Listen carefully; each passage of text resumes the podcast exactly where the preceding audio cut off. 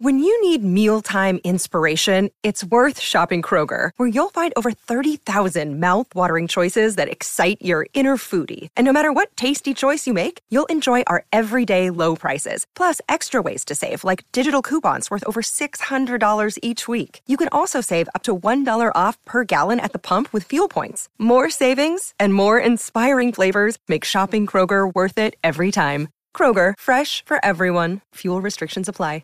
Another day is here, and you're ready for it. What to wear? Check. Breakfast, lunch, and dinner? Check. Planning for what's next and how to save for it? That's where Bank of America can help. For your financial to-dos, Bank of America has experts ready to help get you closer to your goals. Get started at one of our local financial centers or twenty-four seven in our mobile banking app. Find a location near you at bankofamerica.com slash talk to us. What would you like the power to do? Mobile banking requires downloading the app and is only available for select devices. Message and data rates may apply. Bank of America N A, member F D I C. Wow, it's uh, been a while since I've seen you. Girl, I'm sick of seeing your face. How are you? You know what? I'm okay. So how are you? And guys, everyone, welcome to the You Don't Love Me podcast with your host Amir and... Mira Pia. No, no, no. You said you weren't going to sing. Oh, did I? Yeah. You said oh, you were going to stop singing because all I hear is you singing all the time now. Listen, the fans have spoken and they have said... Two fans. That... that two, two fans. It's two more two than fans. Yours, two more than yours. Two fans. Oh, you, have... you, you really want to see what see what the fans say about me? I just hide it from you so you don't feel insecure. I get they... hundreds of messages every day telling me I'm amazing, you're a piece of shit. They have said that they would like to hear me sing more. Okay, so actually, I had prepared a song for you. Fuck off. Literally, fuck off. Which is in no, English. I'm pissed off. I'm genuinely, guys, I'm pissed off. I'm fucking. Which is in what? English. Okay, I'm here for this now. Go on. So I like. I was practicing this song to sing to you. He's smiling like a Cheshire cat right now. Go on. I can't do it now because I'm laughing. Okay, I'll look I'm away. I'll, I'll look away. How about a round of applause? I know why you're doing this. What? Because everyone's clapping for the N H S. No! You're such a bitch. What? No, I wasn't. We were listening to it in the car the other day when yeah, we were and... doing our essential travelling. Yeah, I know, but girl, what? You look so dumb right now. Girl, you're a mess. Okay. Standing right... Please, okay. please just stop. Okay. God. Adele is fat now and we hate her. No, oh, Adele. Am I doing it right? Is that Twitter? Oh, no, no, no. Okay. Adele has lost weight, hasn't commented on her weight loss, hasn't said anything, and now everyone is coming for everyone and her. Because how dare someone lose weight, babe? So I don't know what I'm supposed to be doing because this is the age of P C. So do I hate her now that she's not fat? Yeah, we hate her now, apparently. Okay, okay. Adele, you non-fat bitch, we hate you. Yeah. Do you know what a load of fucking shit? Oh, what a load of a load, what a load of shit. First I'm of all, Adele hasn't commented. Adele hasn't commented on it, so it doesn't really matter. Also, she and we realised that she's been losing weight for years. For I would say at least the last ten years. You know, she's been losing weight year on year, and she did make a post last year on Instagram at some point. Was like, she's done crying. She's going to be sweating now. Oh, did she? Yeah. Which means she's going to be working out. So there's going to be some sort of Adele twenty-one fitness video coming out. Oh my God, imagine that, my dream. She'd be like, dumbbell from the other side. Do you know what, I'm going to say something. You know what, I've been there. Well, not as big as her, but you know, I've been there when I've lost weight. And you know, I, it was amazing. And I'm re- I'm into fitness now and it's changed my life because it's helped my mental health. It's helped everything. And I've, I've we talked about it before in an episode where people are giving me shit for caring about what I put into my body. Hmm. You know, you don't care how many dicks I put in, but you care about the food that I put in. I care about how many dicks you put in. What? Uh, that's that's another story, darling. But um, yeah, so why are we coming for Adele? Because body positivity, it only counts if you are, um, if your B M I is too high and you're overweight or obese. Medical terms. Yeah. It's, it's really interesting, this whole thing that's going on, because again, I feel like people have got their messages mixed up.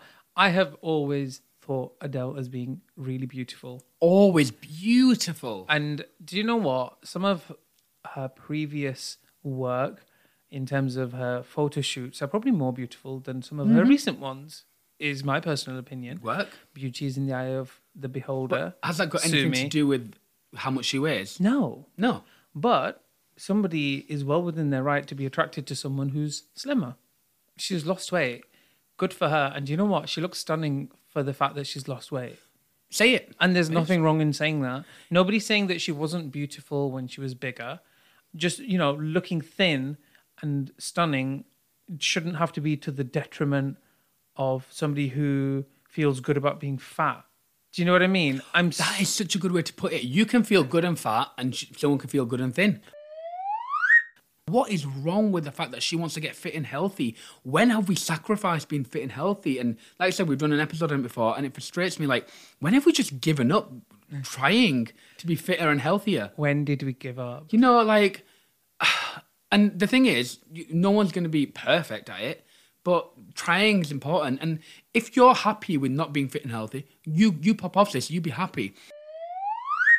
I just feel like we celebrated Adele throughout her whole fucking journey. Yeah, she looks... I love her. She looks stunning before. She looks stunning for losing weight as well. How about that? I'm living for her. I'm like, work, sis. You got a divorce and you got that fucking body now. Yeah, exactly. And if she's lost it, providing that she's lost it the healthy way, which looking at her, I'm, I think, I'd like to think... Well, she, she said she was has. sweating and it seems like it's come off in the right way. Do you know what? That increases her chances of living, and that increases her chances of having more heartbreaks, which increases the chances of her releasing sickening music. That's what I want. Girl, do you know what? If she gives us what we want, good for her. And you know what, Adele, we love you. Whatever size you are, we fucking love you. Yeah, absolutely. And we will celebrate you however you are. Anywho, we've got, some, we've got something important to talk about before we, we get to our guest for this week. Do we ever have anything to talk about? The All Stars five reveal. Finally. Do you know the one that we never knew the ten contestants going on? Well, what's the twist? What's going on, sis? Okay, I'm go- getting ahead of myself. Pop off. Okay, so... Um, All Stars five queens, RuPaul's Drag Race All Stars five, have been revealed. Obviously, we've all known for the last year. That's, that, that's the tea, really, isn't it? And what I want to do is quickly just go through the ten, and we're going to just have a little comment on them and what we think. Okie dokie. We love them all. We stand every single drag queen because you're living your truth. Let me just put that out there first. I hate everyone. Okay, so the first one I'm going to go for is our season three, Alexis Mateo. Bam! Mm-hmm. So how do you think she's going to fare? Yeah. He doesn't think she's going to fare, do you? She's incredibly talented. She paints really, really well. Her costumes are amazing. She's got a lot of flair. You can tell that she's Miss Vanjie's mum. And, yeah. Do you think she'll be one of the first few out? You know, yeah. I'm thinking top four. Mm. Okay, so next, we're going to go back to season one with the O G Angina, who got knocked out in season one by Bebe Zahara Benet in that sickening lip sync. Her walking outfit. So how do you think Angina's going to fare this season, be honest? Very well. Do you think, yeah? Yeah, she's incredibly talented and she's only got better, and she's got a great personality. She's got great looks. She paints incredibly well and she's the O G. So, she, yeah, she will do well. I think she's going to do really well, but I'm a bit nervous because I just have this nervous feeling like mm, fifth, sixth place maybe. What I'm thinking th- top three. Okay, work, work. Mm. Okay, then. Let's also, I tend to put in about five or six people in my top three. Okay, work. So let's move on to Miss Cracker from season ten, who was the season Lucia of the competition. She won that one episode and that makeup challenge, which was incredible. And um, she went home and lip synced against Cameron Michaels. Now, can I speak on Miss Cracker? Because I love this bitch. And I'm telling you, yeah. She is going to be there till the end. I think she might do a Trixie Mattel. Ah, so like get that win. Oh, do you know what? It's going to be an All-Stars fuckery, isn't it? Mm-hmm. It's always an All-Stars fuckery. Mm-hmm. Okay, work. I'm work. just I'm just spreading shit everywhere, aren't I? You're just letting me pop off over yeah. here. Okay, um, Mayhem Miller. She was also on season ten, wasn't she? Yeah. And let's be honest, she did win Holly Slay. Yeah, she did. Yeah, Shangela was robbed. How do you think Mayhem's going to fare? Um, I think she'll probably come in like sixth. Okay, so everyone, according to Amir, is coming first at the moment. Yeah, no, I said six. Yeah, no, I'm just joking. What about you? It's a very strong one. Mayhem's a really strong competitor, but maybe, I don't know, seventh, eighth? Mm, it's a very, very strong cast. I'm really looking forward to the All Stars five. Oh, it is. And now we have um, Jujubee, season two Jujubee. She will not get a single win and yet again make it to the top three. I agree. Also, wasn't she... a judge on one of the Snatch games in All Stars. Yes, um, her and, and Raven. Raven when Tatiana was there. And, and then now she's in All Stars herself. Do you know what? Deservedly, she deserves to come back. She was in All Stars one as well, but she deserves it. The circle of life. Okay, I'm going to move quicker now. Yeah. India Ferrer. Love her, top Girl. two. Girl! Season three, wasn't she? Listen, right. She got carried by Mimi Imfurst. She might be top number what? ten, but if she gets picked up by Mimi Imfurst, she'll be top two. Mimi Imfurst is not here, though. I'm already putting another one in top three. How many is that in top three so far? I don't know. I think you put four of them in top three. Listen, yeah, I didn't come to this country to learn maths. Okay, Bushra, calm down. Okay. So, yeah, I'm thinking she's going to be second out. I think she'll be top two. Um, Derek Berry, who um, doesn't want to be seen as Britney Spears, but came in as Britney Spears. Bitch, he came in as two types of Britney Spears. He wore the womanizer dress and then took it off and was doing a Vegas tour. No, no, it was the um, the V M As performance. Was it two thousand? It was V M As two thousand performance, I think he came in as. Yeah, I think Derek will probably be the first out. I agree. I'm so sorry, Derek. Yeah. You know, okay, and then we have Blair Sinclair. I do declare. Ah, uh, seventh. Do you know what? I'm I'm thinking sixth. I've said a few at sixth. I don't know. I, do you know what? I'm not underestimating Blair. Okay. All right, we have to talk about the queen that is Mariah. I know how excited you are. Oh, Mariah Balenciaga. Yeah, we have a, a really close friend who is dying to see this queen on T V, and he's been advocating her for like the last ten years. I'm like, bitch, calm down. Um, Mariah, I'm I'm really looking forward to just seeing Mariah pop off. Yes. And just be Mariah. And do you know what I'm looking forward to seeing? Do you know people that weren't haven't watched the earlier seasons be exposed to some of these queens, especially Mariah? I think she will be the Alyssa Edwards of All Stars. So uh, you think what position? Fifth alternate. ah, I'm nervous. I'm thinking eighth, seventh, around that area. Mm. And now the final queen. Yeah. Shea Couleé, look at the edges I snatched today. Well, since the advent of uh, the sacrifice of Ben de la Christ, I I think she's going to walk out. Well, she did quote tweet that tweet about like not here for the twist that's going to come. And I'm trying to avoid all spoilers. Have you been avoiding spoilers?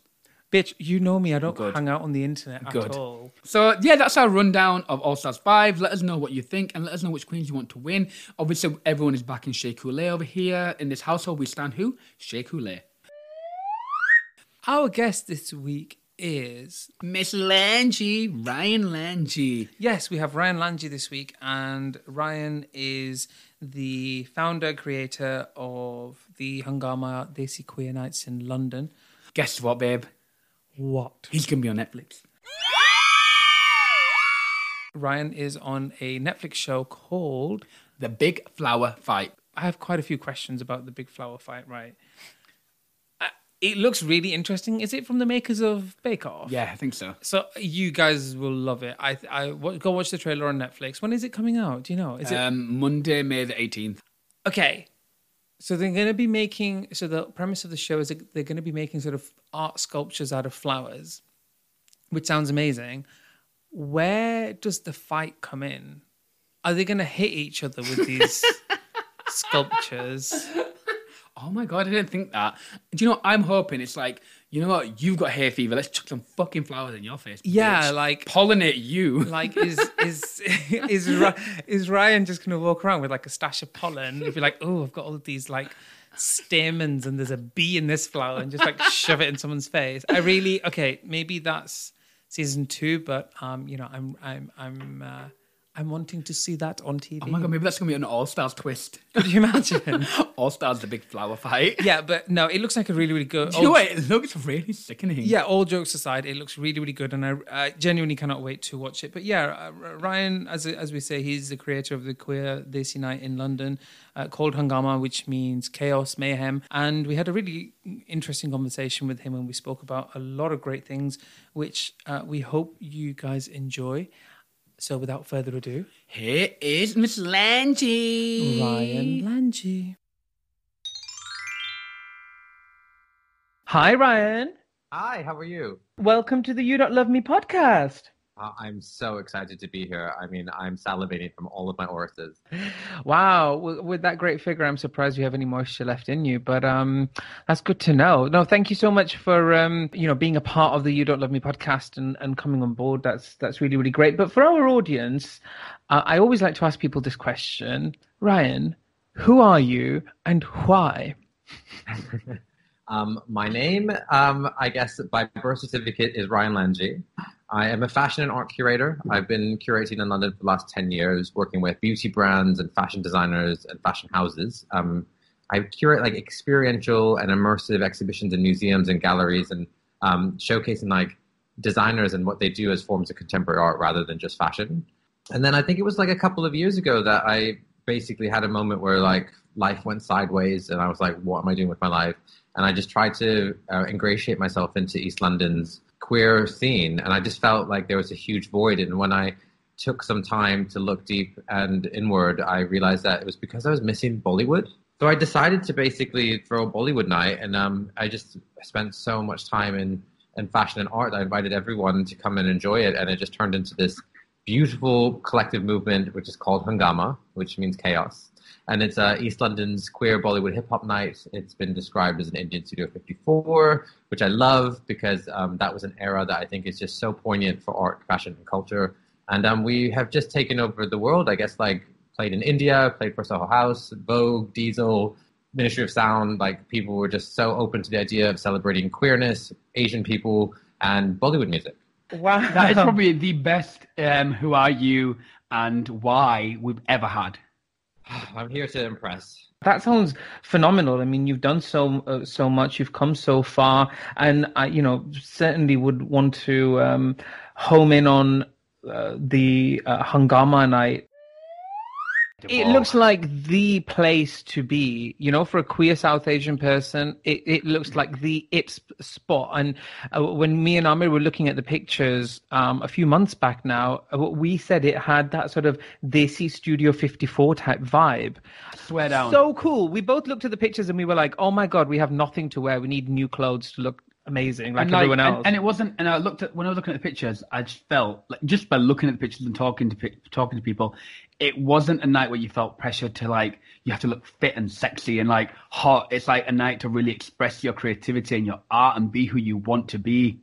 Yeah, absolutely. So I I think the genesis of Hungama has always been uh, being completely authentic with who I am. Like, I am gay, I am Asian, I am in fashion, I am in art, I'm extremely cultured and extremely creative. And so every single person who gets involved, and any D J, any performer, any host, like I, I feel like they need to be cut from the same cloth and just be exuberant and be excited and almost like willing to be in that space and be completely unconditionally accepted and loved, and give that to anyone who comes to the party as well. So like you said, someone can come in and just be wearing a T-shirt and jeans, or someone can come in with nipple tassels and a kurta pajama and like and be completely calm and chill. And um, I think where it came from was when I was working in fashion, like there were parties like Boombox that was happening um, where like Kylie Minogue and like all these amazing models would like show up and dance and go mental. And I was like, that has got to exist for South Asians. And once we get South Asians um, visible and represented, I want my parties to be where everyone comes. And so um, I just basically just always had that as our core ethos. And now we have like some of the biggest movers and shakers, uh, queer and straight, at Hungama, partying and enjoying their culture, which is just so important to me. Incredible. You know, we've been to many of Bollywood um, Bollywood hip-hop queer nights in the U K. How do you think Hungama, you know, differs from them?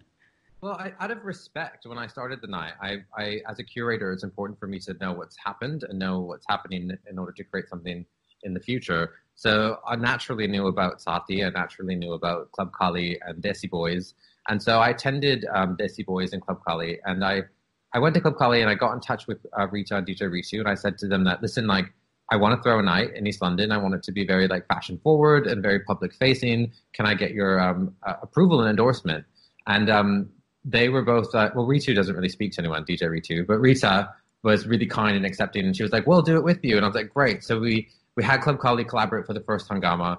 We had D J Ritu play as well. Um, and it, when we had that first night, like it, it was very obvious that there is still a huge demographic of South Asians who love Club Kali and want to be a part of that community because of the need to protect their orientation and their privacy. It had to be a space for them to feel safe. But I also knew that there was a, a growing number of South Asians who were out and proud and out and creative. And I, it just felt, Rita and I both um, acknowledged that there is a space for Hungama to exist and be public-facing and very forward-thinking. And so um, it was like a, a passing over of a baton, if you will. Like they were like, go for it, go do it. And then I just did it and never looked back. That's phenomenal. I mean, me and Amir, when we had, uh, we hosted a night at Club Kali, and, and this was something that me and Amir had a conversation about, and it was very much around the pride within the queer South uh, Asian space. Mm. Sometimes I feel that, that there is a little bit of a void there, or it's somewhat missing, you know. We don't see a lot of that happening within the queer South Asian space, but, you know, Hung- Hungama, it seems like, is is very much working in that space. I, I think so, because sometimes I felt like, Like when I go to, you know, South Asian queer nights, so many people are still hiding mm. and yeah. like sort of in the shadows, and I'm not hiding over here. I'm like, I want everyone to be up here. I want us all to be slaying. Okay, I was trying to be a bit, there. I was trying to be a bit more diplomatic, but yeah, that's no, no, what no, I'm, I'm saying I, I just, as well. I, sometimes I feel there's, there's that yeah. essence of that, you know, that hiding themselves a bit. That space exists, and like I think it was the time I spent in fashion where I was blessed to sound Canadian-American. I have a name like Ryan Langey, which is nondescript. When people meet me, they don't necessarily think of me as South Asian. They'll be like, is he Polynesian? Is he Spanish? Is he Brazilian? And so I always was an ethnic hybrid. And as soon as I realized that Bollywood and like Hinduism and my childhood was something that I wasn't talking about, and I also was like omitting from my life, I realized that I was I was recognizing a privilege I had within myself. Um, I was almost like ethnic presenting, not South Asian presenting. And so that's when I started to realize in fashion and that like um, we basically didn't have uh, a space for South Asians who have like double-barreled names, like have, have have come from different parts of London, who are growing up in really cultural, really traditional households, a, a space for them to be creative and them to showcase their talent, not just their ethnicity, showcase their potential, not just um, their queerness. And like, so I was like, I want to create a space where we literally bring people in and say, what do you want to be? Be that here. I will bring in people from all different walks of life and fashion and art. They will come to this party. I will show, I will create like a, a, a hub or an epicenter where the fashion photographers, the um, art directors, and people can come and see our culture and then cherry pick who they want and give you that platform to take your career to the next level. Mm. So that's, that's kind of where it is for me. It's not about coming out and being proud and gay, because we have Club Kali, we have Pride, we have, we have Bollywood D Js. I was like, Hungama is about creating a really tight-knit community of really vanguard South Asian creatives. And, and I like the fact that you you know you mentioned that you want people to come see and, you know, take people and let them take this, you know, the creativity and careers to another level as well. I think that's wicked. Yeah, it's the only way we're going to grow, right? I mean, any any massive subculture that has um, created a, a splash in in art or culture or fashion um, has always come from some sort of um, underground night. So like Studio fifty-four was the pop movement. I mean, like, Dadaism started in with Duchamp, and, like, it's important to really look at it, like, um, intelligently and academically, and then be like, all right, cool, how does Indian culture fit into this? No, I agree with you, and I'm de- for me, I was saying to Amir the other day when we were talking about representation, like, I'm, I'm desperate to see, like, we, I'm like, oh, we see, there's loads of representation now that we see within our community, but I'm desperate to see that's representation in the mainstream in all walks of life now. Yeah, it's important for us to do that, and I think unapologetically um, creating that space is important. I'm I, when I started Hungama, they were like, oh, this is a really cute night. We'd love to do something more P O C. And I was like, no, fuck it. I'm going to ask Soho House if we can do a party in Soho House, because I've never seen that many South Asians there. And yes. They were like, yeah, let's do it. And I I, I, I had a guest list of like one hundred kids come to Soho House. And you need to be a member to get in that building. And like one hundred of them had the opportunity to go in and see what it was like and and party and enjoy themselves. And like, it's moments like that I had when I moved to London, where people really saw me and invited me into really cool and amazing venues and spaces. And I always like, it expanded what I thought I was capable of doing. And so I want Hungama to be that for South Asian creatives. If you don't mind, I'd love to know a little bit uh, more about, you know, how life was uh, growing up for you, your co- sort of coming out story. You did mention privilege. Uh, you know, how, how did all those experiences lead you to where you are? Um, well, I, I ha- I've had a really like difficult upbringing, but I wouldn't say it was like devastating. Like I've had, had great parents; they were amazing to me. Um, they unfortunately were not in a healthy, loving relationship, and and being queer in that in that point in my life, and also um, watching them try so hard to to battle the toxicity of their relationship, I just became like another problem. And so when I think it was nineteen when I decided to come out of the closet, not by choice. I think my dad was um, very observant, and he realized that I was gay, and he kind of like used it in an argument with my mum. And um, I was studying film at that time. I got into a film school. I think they only accepted like forty kids in a year. And um, so it was very elite, but it was like, it was the coolest film school in um, Vancouver, where I'm from, to go to. And he found out, and I just had a moment where like, my sister called me. My sister knew I was gay. And she was just like, Ryan, I, I told you, like, be whoever you want. This is like eleven or twelve years ago now. She's like, be whoever you want, do whatever you want. She's like, I just told you to keep it out of the house. And she's like, look at what you've done. You brought it in the house. And now I, we don't know what to do. Like, mom and dad are just at each other's throats. Like, now you're a problem as well. Like, I just told you to just tone your gayness down. And like, back then she was saying it just to basically like calm the house. Our house was so violent and so toxic. And um, she was just like, we just don't need another problem. But for me, I felt like I was just being silenced and I was being voided when I didn't even know who I was. And so um, I just made a decision to move out. The next day, I just um, packed my bags and I just left, and I never moved back home. I dropped out of school because my parents stopped paying for my schooling, and I never was able to make my graduate film. And then I just um, was kind of taken in by my university friends and like people I worked with. Um, they they knew that I was struggling. I didn't have any money. And like my parents were still telling me to come home, but they wanted me to live their way. They wanted me to come home, not tell anyone I was gay, just finish my schooling, get my degree. And then like, they were going to, at that point, figure out how to stop making me gay. And in my head, I was like, no, something is pulling you out of this and you need to just follow it. And I remember going to my professor at university and say, saying to him, I was like, I am so sorry, but I just failed this year's final exam. I just, my parents found out I was gay and I moved out. And he just looked at me and said, don't worry, I'm going to pass you. And I said, why? And he's like, because being gay is going to be one of the reasons that you're successful in this world if you use it correctly. He's like, I really believe in you, so like you just need to keep going. And I said, how do you know that? And he said, because I used to have a daughter. I mean, I had a daughter that used to be my son.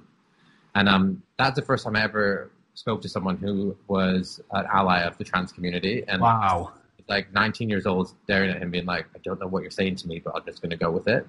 Mm. And so I just, I, I unfortunately had to leave because I couldn't pay for school and I was a bit stubborn. Um, I got a job at a coffee shop um, with my dear friend, and I was just serving soup and coffee to people. And um, one day a curator came in, and he, I think he was always really sweet to me and kind. And he said, you seem really interesting. What do you do? Um, this is probably year two thousand eight, nine. He said, I'm a curator. I do fashion exhibitions. I want you to come and help me. So I literally just showed up at his gallery and just um, put on my first exhibition. Um, he let me just run the whole show. And it was for a fashion photographer named Virginia Lehman, who was a photographer uh, in Vancouver who shot over twenty-five years of fashion around the world. And back then, to put it into perspective, back then you needed a permit to take photographs of fashion. You wouldn't, you weren't able to go to shows and take pictures with your phone. Phones didn't exist. And so um, she wasn't able to publish a single photo because she was a journalist, but she took twenty-five years worth of imagery. She had images of like Betsy Johnson doing the splits and Audrey Hepburn at Fashion Week and like um, Grace Kelly attending shows. It was epic. And I had no idea what I was holding in my hands, but I was sticking them on walls and hanging them like art. And um, it was Virginia herself who was like, you need to do this, like you're really good at curating. Um, and at the time, I had met a boy who was from England, and I uh, he had to come back because of his visa. So I decided to move with him. So I just saved up like ten thousand dollars. Um, I was working in a restaurant as well, and um, just flew here and literally just had, I was in a K F C in Whitechapel with ten thousand dollars in my pocket, and basically was like, right, let's get started. Oh my gosh, wow, what a story.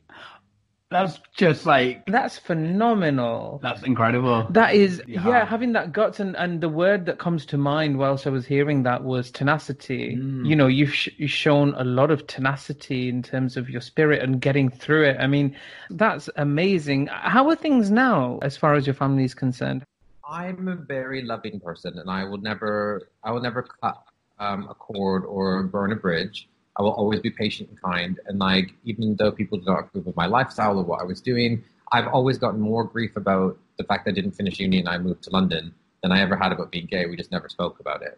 And um, my mum has visited me a handful of times, and like, she has always been proud of me, as much as she will never be able to publicly display that in front of other people. Um, it's interesting because if I do anything Bollywood related, she's very proud of me. If I do anything like weird and fashion related, she thinks I've wasted my life. Um, but um, when but she does love me unconditionally. Like, she's a huge supporter. She's even hosted a Hungama once. Like, I gave her a, a V I P section and she danced all night and had a great time. And when oh we left, uh, like in the morning, she was like, "Beta, like I'm from a small island in Fiji, and like I always dreamed of um, like being in a big city and partying." And she's like, "You made me feel like Beyonce tonight." And she started to cry, and I put her in a taxi, oh, and I was like, "Took it took eleven years to get to that point." Like, what a magical she, moment. Yeah, it was so beautiful in Dalston, like shoving my mom into an Uber after getting out of Vision's video bar. Um, and I was like, "Mom, Victoria Beckham shot a fashion film here." And she was like, "Oh, my, so- my son, I'm so proud of you." Oh, that is amazing. I love that. that I such, absolutely love that. That's so wholesome. How nice. I mean, I hear stories like that and I'm thinking, should I have been more patient with my family? But I suppose not. You know, you can't you can't compare to to the same. But it sounds wonderful that you've got a, a relationship with your mum and, and you're able to share um, success and, and show her the success that you've achieved. That's really, really heartwarming to hear. It is. It is. It doesn't come with its downfalls. I mean, there have been months and months where we have not spoken. Um, there have been times where we completely see the wrong end of um, each other's perspectives. Um, my sister and I do not have a really loving relationship, but we are very robotic and kind to each other. My dad and I do not speak because my dad, unfortunately, is quite an alcoholic and can only resort to maybe two or three terms of endearment when a conversation is not really listening to what I'm going through or aware, but he is still there. So it's like, I do hold my head under the bathtub water sometimes. I do cry at home wondering what the hell is the point of all of this. Um, but it's moments like um, at Hungama where like I have brought South Asian kids like me together who have the same kind of fractured relationships with their families. And we sort of build a new family together where we're there for each other. We're, we're there to fill in the gaps of the lack of relationship that uh, we couldn't get from our parents. And we're infusing it with culture. Like that's, it's like, it's like taking something broken, like broken porcelain, and like, using gold to connect all of the cracks. And it's sort of down to this us lot and this new generation to really merge the culture with the, the, you know, the new mindset as well, moving forward for the next generation, the next generation to follow. Yeah, absolutely. And it's like, we have to lead by example. Yeah, absolutely. Oh, for sure. Absolutely. Two points on that, I suppose. The first is, you know, as, as part of the Hungama family, you know, whenever you're um, feeling uh, the way that you do, or, you know, if you're ever feeling down, you have sisters uh, with the You Don't Love Me podcast. Yes. And um, in, as far as examples are concerned, I think we can safely say that me and Amir are, are bad examples of, uh, you know, t- uh, stories of what not to be, I suppose. But we're trying to be better. We're trying to trying I'm to not. be a, trying to be a little less messy. I'm not trying to be less messy. No, okay, it's fine. That's what's super important, though. Like, even though we've only met once or twice, like, it's I've experienced, and I'm sure you have as well, like lots of parental relationships where they're like, this auntie's doing that, but when we go and hang out with them, don't mention it. And like, or we we don't approve of what uncle blah, blah, blah did with this auntie blah, blah, blah, and all this situation. It's like, it really fucks with my head. I'm just like, why can't we just live and let live and let everyone be a, do their own thing and love them regardless? And so in the Indian community that we have, we all have to like disengage from that type of relationship and that type of attachment. And so when I meet other people like at Hungama, like they, even when we first started, a lot of South Asian queer people were like, why do you want me there? Or like, can I trust you? And I was like, no, you can trust me, because that's the one thing we weren't able to do in our youth was trust each other. And so we just, we literally just call each other all the time, hang out all the time, get involved, watch each other's lives, like each other's photographs, be at each other's events, like just unconditional love and support, because we have a lot to catch up on. Like we've lost a lot of time being told that we were capable of anything and loved and supported. So like, we just need to do it extra now. And um and that's kind of like what we do at Hungama as well as party. You know, I, I completely agree with that. I think we have to, you know, continuously uh, lift each other up. And like you said, even if it's just sharing each other's stuff, liking each other's stuff, meeting up, going to events and, you know, doing the damn thing. It's so important for our community to do that. Mm, yeah. The incidence of COVID nineteen isn't going to help any of us right now. How are you dealing with the current situation? Well, I had a really interesting twenty twenty. Um, I had the privilege of going to India and playing at Kitty Sue and Soho House, Mumbai. And it was on our return back that we realized that COVID was occurring. As life happens, my partner and I um, broke up in India. And it was a situation where I felt like my life was ending, because I spent the whole end of the year organizing my life to be with that person and to take Hungama in a direction with that person in mind. And literally was on a plane back from the motherland knowing that that wasn't going to happen. Oh, and no. So I got back and I was really devastated. And I was like, I was on my knees really being like, whoa, how did that, how did that go sideways so quickly? And um, I have really dear friends around me who like nursed me back to health and were like, don't worry, you got to get through this. So I got up and I basically curated a massive exhibition with the other art fair, and I had Hungamas lined up until the end of the year. And literally, I kid you not, as soon as I started feeling confident about it all working out and um, like luck being on my side, um, everything got cancelled. It just disappeared. And I just, it was gone. Like, just gone. Gosh. So I was just, I just went through a weird depression where I was like, all of the Hungamas, the reasons that I, the monthly reason why I exist at the moment is not happening until next year. The exhibition I wanted to put up that I put so much energy in with a broken heart um, was just not possible. And I was just like bedridden for a day. Um, and so I still am slightly disorientated by it. But um, I just realized that like pressure makes diamonds. So I immediately decided to um, turn Hungama into live streams and interview a lot of people that I consider to be friends, but um, who are actually like really notable culture shapers in the South Asian community. And um, we've had over thousands and thousands of viewers and such amazing feedback. And um, and now doors are opening and turning Hungama into more of a radio show, which is cute. Um, it's allowing Bollywood to have more of a presence in a more, I'd say, Western-centric programming. You did the interview with Manish Malhotra. So, you know, I did want to do, ask you as to how uh, how was that for you? And um, is Manish Malhotra willing to make a dress for Lady Bushra? Fuck off. He already has. He already has. Yes, I recall. Yeah, she was saying it doesn't fit. It's too loose. I on the phone, and she basically was like, you need to get a job at Heathrow. She's like, I know Uncle blah, blah, blah can get you a job at Heathrow. Like, you should just, like, drop all of this, like, nonsense and just get a job. And then I was like, Mom, I might be interviewing Manish Malhotra. She's like, well, I have a wedding in June, so you need to get me a sari. I love it. I love it. Yeah, talk, talk to us. How was that? It was incredible. I had the pleasure of meeting Manish um, at uh, the Hindustan, Hindustan Times Leadership Summit in December. Um, uh, a good friend of mine asked me to go. I was... Um, taking care of a handful of notable designers like Prabal Gurung and America Chanzu. And we were there with like Heston Blumenthal and some amazing people. I was literally just like Anne Hathaway in Novara's Prada. I was just like there to make sure that everyone got to where they need to be. And then um, I guess because I was covered in tattoos and I have a bit of a strut, like Manish kind of walked over and said, what are you doing here? What is your story?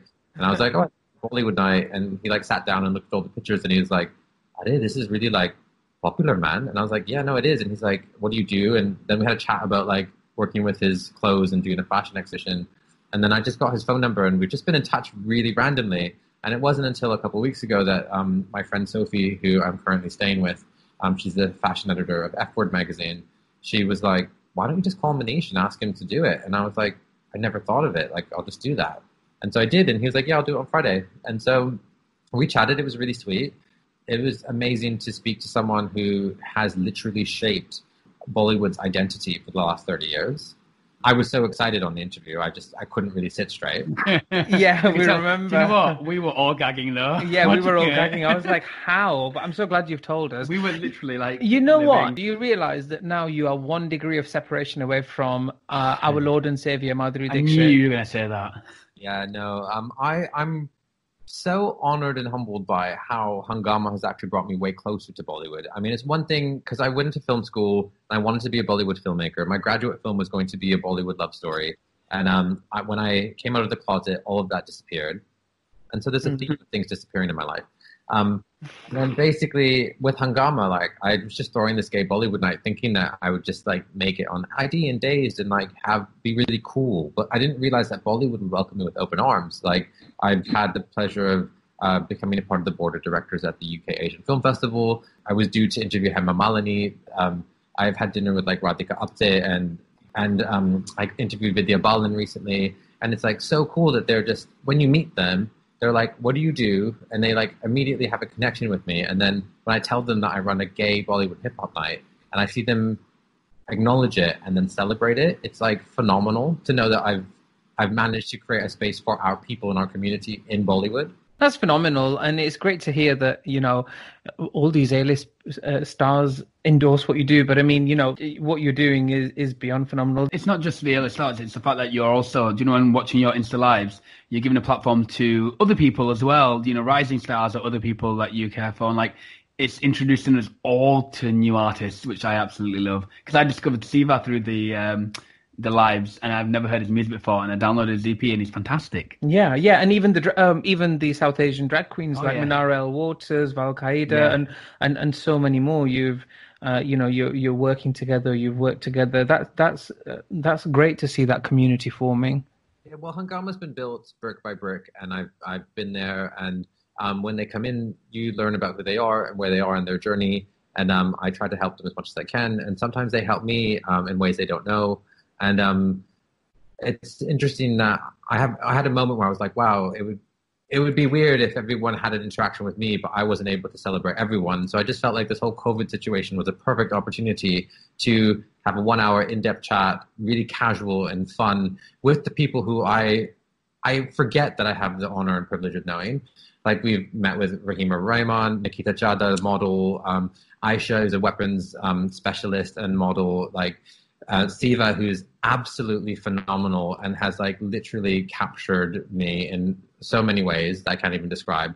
And like it's it's amazing to see how the community was there, because three years ago I was standing in a club by myself, DJing off YouTube and Spotify, hoping that Asian people would show up. Mm. Oh, and now we have a Hungama where we like, I don't know if I'm allowed to say this, but like Hungama was meant to take over the South Bank Center and throw the first queer Asian pride this year. And like we're, they were giving us like the entire stage for the whole day. And I had the talent to put on those stages. The tea. That's amazing. Yes. Yeah, so that's a, that's a, You Don't Love Me podcast first, but like it, it's a situation where like, that's, that's where I was like, wow, okay, you need to really, um, be aware of how much culture you've created and, and help everyone get there and keep them together. Because, I mean, if one of them takes off all of a sudden, like, hits the cover of Vogue or becomes a number one chart topper, it's like, we need to remind them that, like, we are their support, their fan base and their unit, and grow with them as well. Like, we're only as strong as each other. I love that. Absolutely. I love that. Ar- Amir always says, if we eat, you all eat. Yes. If we're eating what you're eating. Yeah, he, he always says that to sort of remind me and, and, and, you know, everyone that we're all in it together. You know, that's when people sometimes message us like, well, you know, we hope you get your own show, your own radio show and blah, blah, blah. And I was like, oh, what do you do? Okay, if we eat, you eat, girl. Yeah, like, like we would all, all, we'd all, we'd take everyone forward together. Yeah, that that's what it's all about. Hey, I think Lady Bushra might end up on the cover of Vogue. What do you think, Ryan? Absolutely. I was thinking more Filmfare or Cineblitz, but yeah, Vogue, that's cool. No, I was th- thinking more Pastry of the Sun.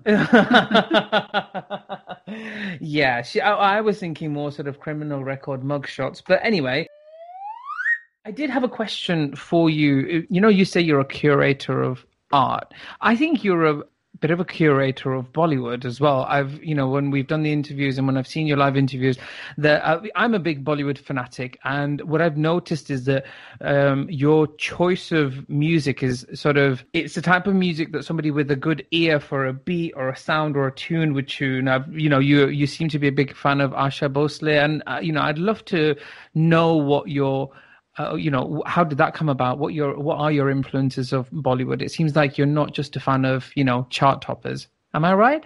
Yeah, you're absolutely right. And I'm really glad that you mentioned that, because I grew up listening to Bollywood. There was a video store in Canada called Campbell's Video Palace, and I used to like make my mum go there every month, and I would just drop, well, she would drop a lot of money. Very young age, because I had this disenfranchisement with my cousins, they would all sit in a room and play Xbox or watch wrestling. I just literally sat there just feeling so estranged. So I would spend time listening to the Bollywood music, and at that point, not to give my age away, but um, we were buying cassette tapes. So um, I was basically like learning where the songs were on the cassette tapes, and I would just have a ghetto blaster in my bedroom, and then my mum would have cocktail parties and like kitty parties, and um, I would set all the tapes up and then play the music for my aunties. And um, they... I just became really good at knowing what they would dance to and what they wouldn't. And then as you look at the songs, you learn who the playback singers are.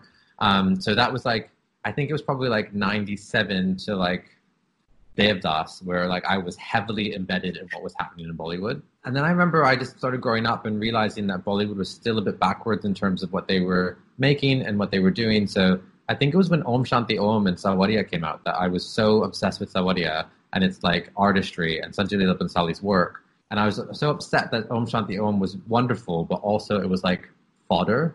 It like... Yeah. Do you know what? I watched both of those films on uh, on the same day. I walked in one cinema screen and walked out and walked into the other. So I watched Om Shanti Om because I remember it was a big clash between the two when, when they released. But I preferred Om Shanti Om rather than Saawariya. I didn't get the sort of plot, but then again, I haven't seen Saawariya again since then. Well, Saawariya was beautiful because I remember I studied film uh, production. So I was looking at this Baz Luhrmann asset design. I was looking at Sanjay Leela Bhansali's like uh, autourism. I was looking at Dostoevsky's White Nights, which is a beautiful German short story being brought mm-hmm. to life in Indian um, like style. I was looking at the harmony of like portraying Muslim culture and like through the beauty of Shakespearean tropes. And I was like, this is deep.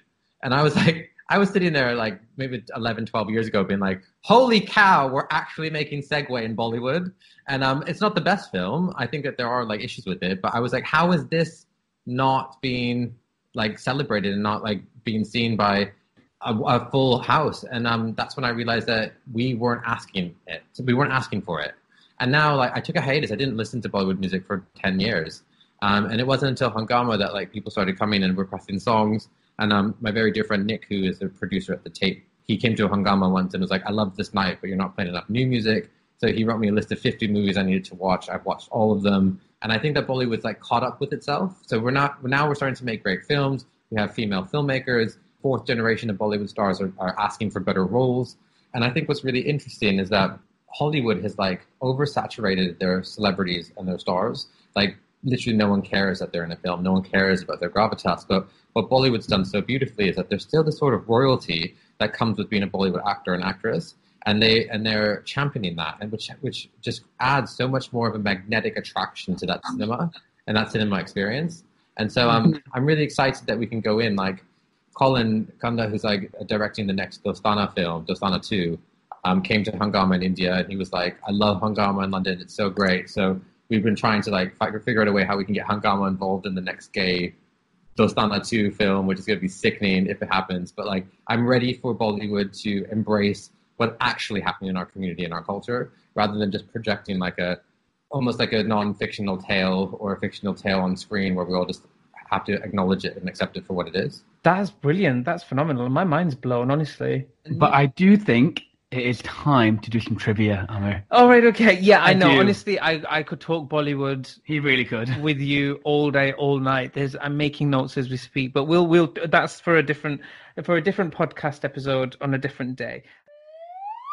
So, are you ready for some light-hearted trivia? Hit me. Hit me with your best shot. Okay. Question number one. Favourite city? Oh, my God. It changed recently. I think I would have to say my favourite city is New York. Oh, brilliant choice. That's my favourite city. Yeah, I would have been so jealous if you said Mumbai, because that's one place which is so difficult for me to get to, given the fact that I am of Pakistani origin. The visa process is so long. Yeah, I was going to say something a bit more beautiful like Italy or um, something that's more European, but then I just realized that New York has always been the city that... New York has been like a driving force for what I do. I always, if it, if it happens in New York and I'm there, then I'm down. New York is magical. Oh, we, we love magical. New York. Absolutely love New York. Favorite food? Um, my favorite food would have to be Chinese food. Oh, good choice. Yeah, okay, well, you like a good chicken chow mein? Yeah, I mean, like, shit Chinese food or amazing Chinese food, I'm down. If I'm sad, Chinese food. If I'm celebrating, Chinese food. Like, throw me a wonton, give me some sweet and sour something, I'm good. Why are you looking at me like that, Amir? No, no, I'm banned from eating Chinese food. You're not banned. Food. Right, you told me that you didn't really like it too much. I don't like it too, I don't like it that much because there's so much salt in it. Do you know what's the relevance of what you're saying to this interview? What? No, I'm Nothing. asking you. No. Yeah, exactly. So shut up then. Jeez, okay. Shut up. Favorite drink, Ryan? A Negroni.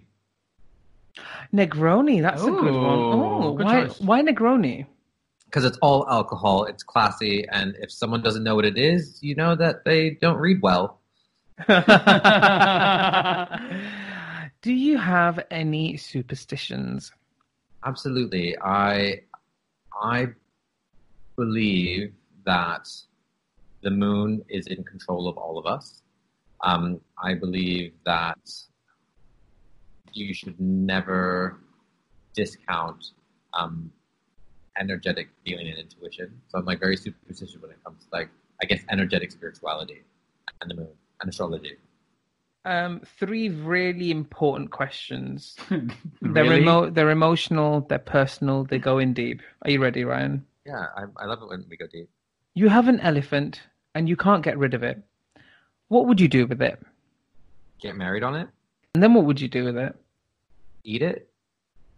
Oh my God. You can't eat an elephant. Eat an elephant. Elephants are like, honestly, to be honest with you, um, whenever I feel like London is giving me like a really difficult time, I always look for an elephant. I always look for a, a symbol of an elephant somewhere. And more often than not, I've always found one.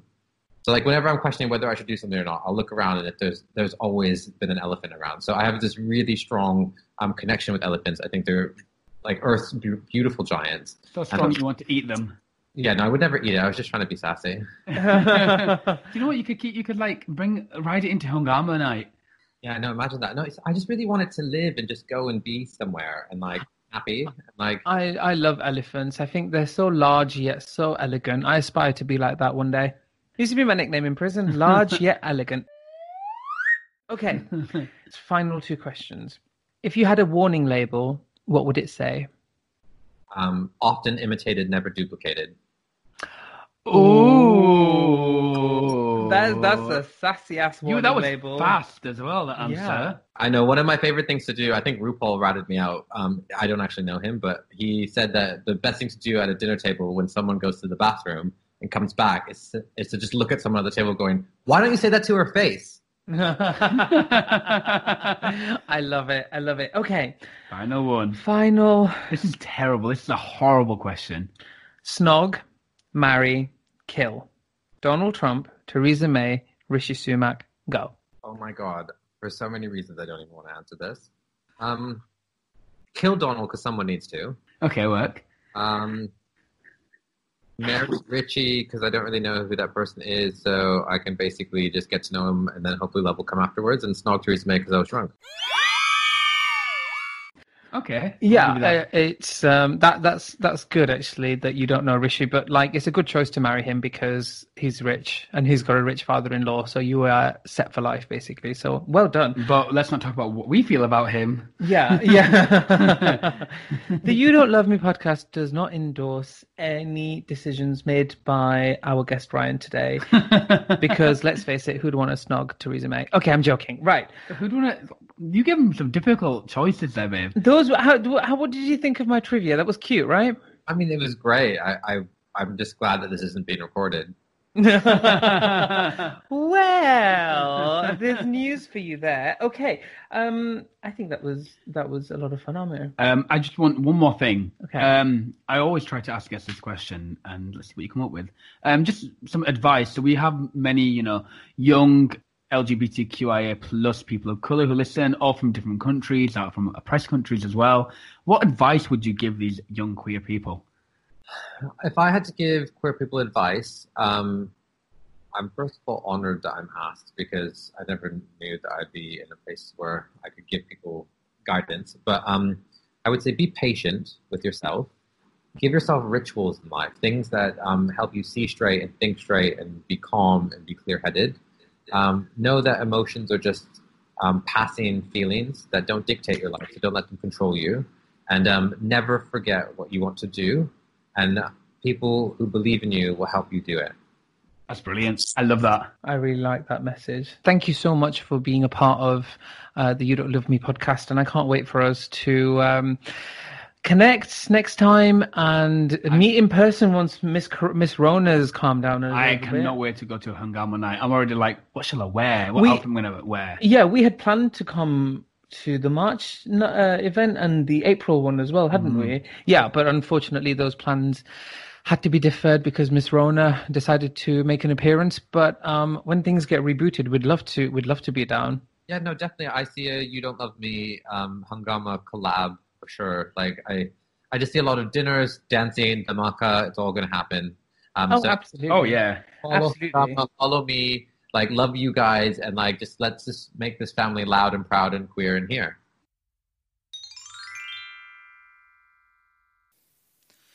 घर मोरे परदेसिया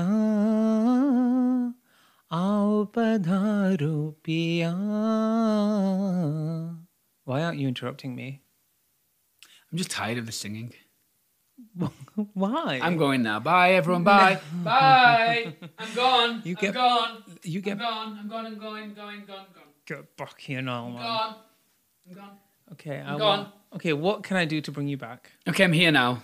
Oh, okay. I didn't have to do anything. Okay, I just... Oh, do you know what? That was brilliant, Ryan. Thank you so much. I thought you were talking about my singing. No, yeah. no one's talking about your fucking singing, bitch. That was uh, a lot of fun. It was really, really interesting. I particularly enjoyed the part where Ryan spoke about his elephant and what he would do with the elephant. You love asking people that question, don't you?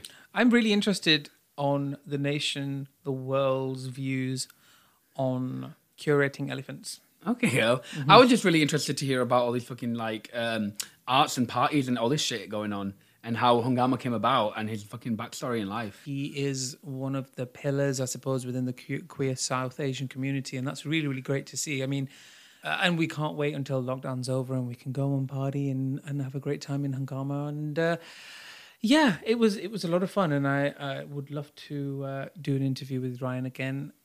Also, can we talk about the fact that Ryan... also has a show on the same radio channel that we're on, Alphabet oh, Radio. Yes, he mixes that. It, girl, his mixes are sickening. Yeah, I'm I not mean, gonna lie.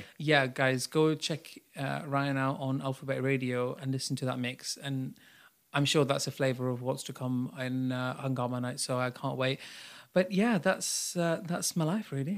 I just want to say a massive thank you to Ryan, especially through Corona. He's really brought the community together, like really worked hard and brought us all together, connected us all, built us all up. There's no, you know, it's just amazing. It is, and every Thursday we all get together and it's open to everyone who wants to join the Instagram Live. We play Comments Against Bollywood where they ask a genuine question, like, for example, what was Hema Malini's first film? And we come up with as silly answers as possible. I would respond with, you know, Harry Potter and the Chamber of Secrets, you know, just ridiculous stuff. And like I was that. responding like Finding Madeleine McCann. Yeah, something ridiculous like that. And, and it's a lot of fun. And whoever can get the funniest reaction, they say funniest. I think whoever gets the most shocking reaction um, wins. And if people want to fire, follow Ryan, where can people follow Ryan? Well, they can follow Hungama, first of all. Yeah. At Hungama underscore L D N mm-hmm. on Instagram. And they can follow Ryan um, on Instagram um, at Miss M S Langi, L A N J I. Miss Langi. Miss Langi. And, and you can follow us meow. on Instagram at You Don't Love Me underscore podcast. That is You Don't Love Me underscore podcast. Twitter, Y D L M underscore podcast, Y D L M underscore podcast. You can, you know, get us on Facebook. You can go on our D Ms. You can just do what the fuck you want with us. Within reason. Obviously, within the law. But thank you for listening, guys. Thank you so much, guys. We love you, but you don't love me. Bye. Bye.